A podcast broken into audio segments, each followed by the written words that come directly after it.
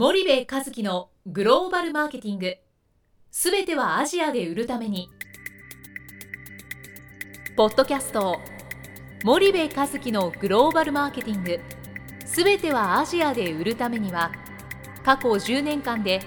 1000社以上の海外展開の支援を行った森部和樹がグローバルマーケティングを分かりやすく解説します。グローバルマーケティングとは世界のニーズに応えて利益を上げること。アジアで売るためにはものづくりプラスグローバルマーケティングを武器とした戦略を持たなければなりません。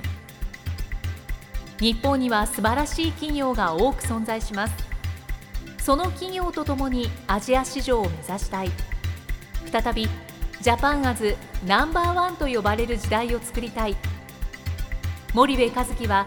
そんな思いを持ちながらこの番組を皆様にお届けいたします。皆さんこんにちは。弊社より配信中の動画番組のご案内です。弊社ではスパイダーチャンネルという無料動画番組を配信しております。この動画番組は日本企業の海外販売チャンネル構築のノウハウを無料でお届けする番組です。またグローバルビジネスに関するさまざまな情報もお伝えしています。毎週火曜日金曜日の週2回配信。iTunes 内ポッドキャストにてご覧いただけます。iTunes にて番組タイトル名スパイダーチャンネル。大文字で SPYDERCHANNEL と検索ください自動で最新動画がお手元に届く購読手続きが行えます。ぜひご覧ください。皆さんこんにちは。ナビゲーターの小林真彩です。皆さんこんにちは。森部和樹です。はい。森部さん本日のはい。ポッドキャストの内容なんですけども、はい。えー前回に引き続き東京信用保証協会はい。主催のはい。海外展開セミナーということで、はい。と第2部に森部さんにご登壇いただいたんですけども、はい。こちらの内容についてあの今回もお話しいただければと思うんですけども、はい。で今回のセミナーのターゲットが結構中小企業のあの企業が多かったんですけどもでいつも森部さんがすごいね警察か知らないけど音がさここ25階なんだけどさ 窓ちゃんと閉めてんのにすごい聞こえるね。なんだ気になっちゃうよ。そうですね。リスナーの皆さんリスナーの皆さん聞こえてますか？じゃないかなわかんないけど。というか下高速が見えるんだけどもね。ここはまああの芝公園プリンスパークタワーが部屋から一望できて東京タワーが目の前にあるっていう非常にロケーションのいいところで。弊社は。行ってるんだけどね、はい虎ノ門ヒルズがあって愛宕ヒルズがあって東京タワーがあってね、はい。ミッドタウンも見えてうん非常景色がいいね、はい。いかんせんこの下を走ってる高速道路をたまにパトカーが爆走するという。まだ聞こえてるね。そうですね。うんえっ、とすいません話折っちゃったけどなんだっけ？えと戻りましょうか番組にね。セミナーのはい、セミナーのね、うんはい。新保証協会のセミナー。そうです。んそれがどうしました？でえっと今回のターゲットセミナーのターゲットが中小企業なんですけども、はいはい。いつも森部さんご登壇されてるセミナーって大企業が多いと思うんですけども、はいはい今回中小企業ということで何かはいはい。思いが変わったですとか方針が変わったっていうのは何かあるんでしょうか？いやいや全然あの変わってなくて依頼が来たのでご依頼が来たので、はい。あの OK したというだけで、あの確かにそのここずっとお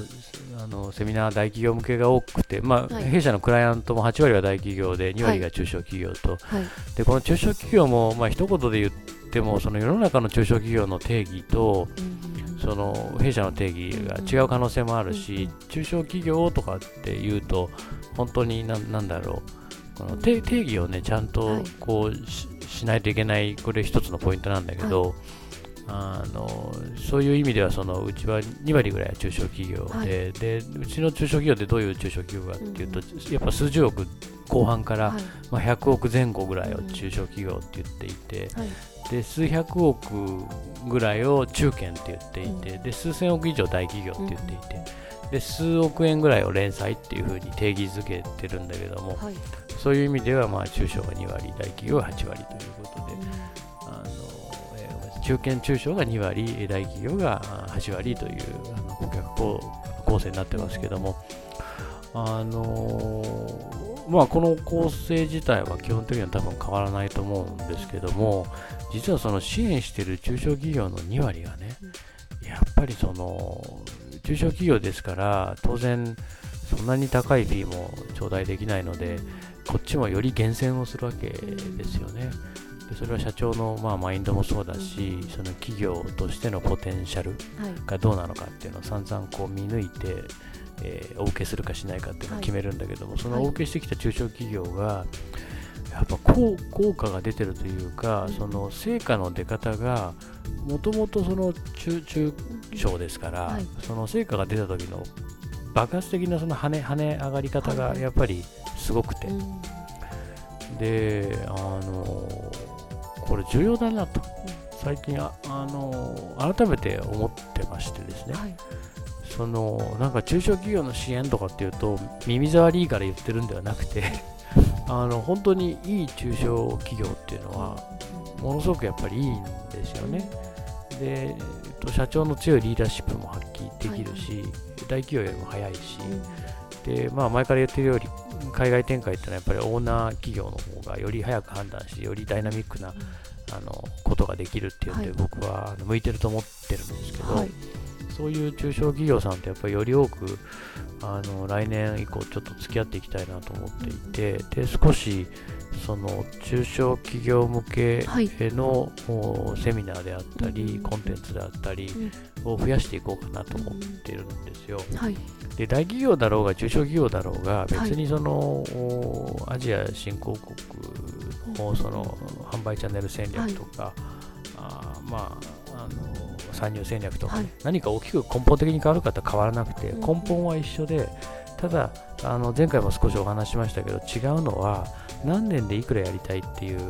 ことが違うわけですよ。3年で100億やりたい会社と3年で10億やりたい会社。あそうすると全く戦略が変わってくるわけですよね。なのでそこの強弱だけなんで基本的には同じなんですよね。だからあの来年以降はあの少し中小企業にも力を入れようかなと、はい、勝手に思ってるだけなんですけど、他の役員とも話さないといけないね。そうですね。まだ合意取れてないんでね。あの一応そんなこと勝手に考えて、はい、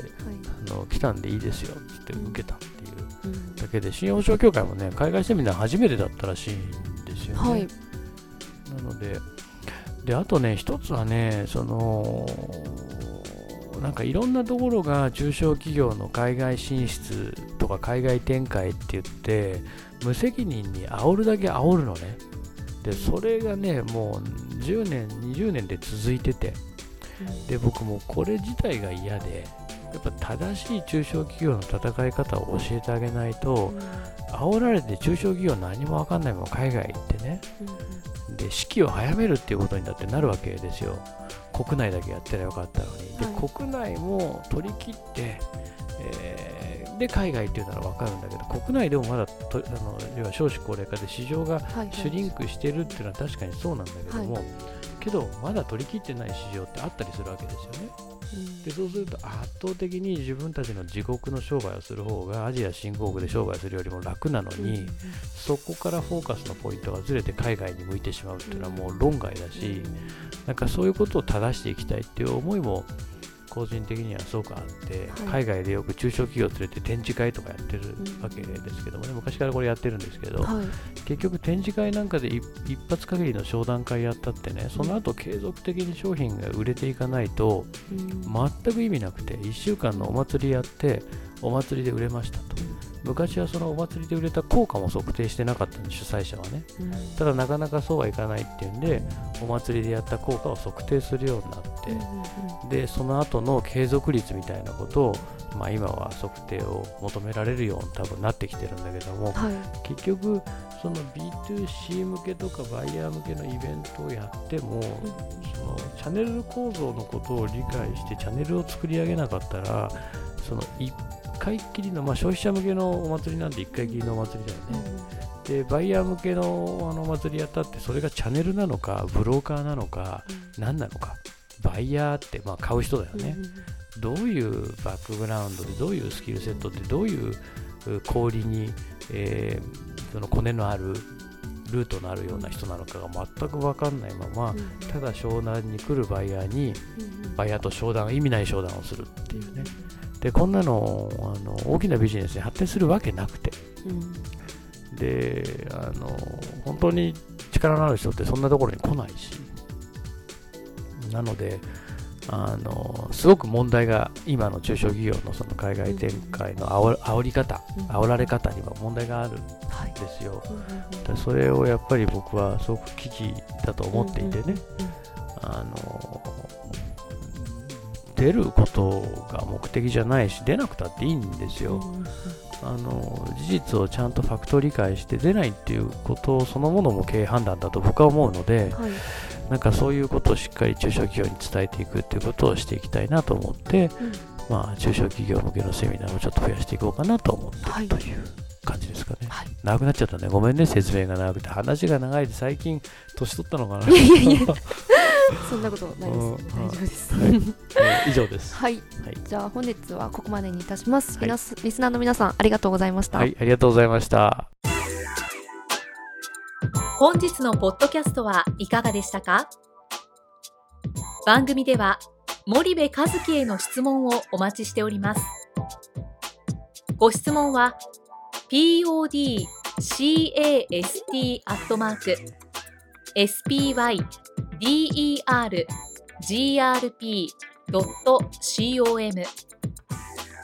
ポッドキャストアットマークスパイダー grp.com までお申し込みください。たくさんのご質問をお待ちしております。それではまた次回お目にかかりましょう。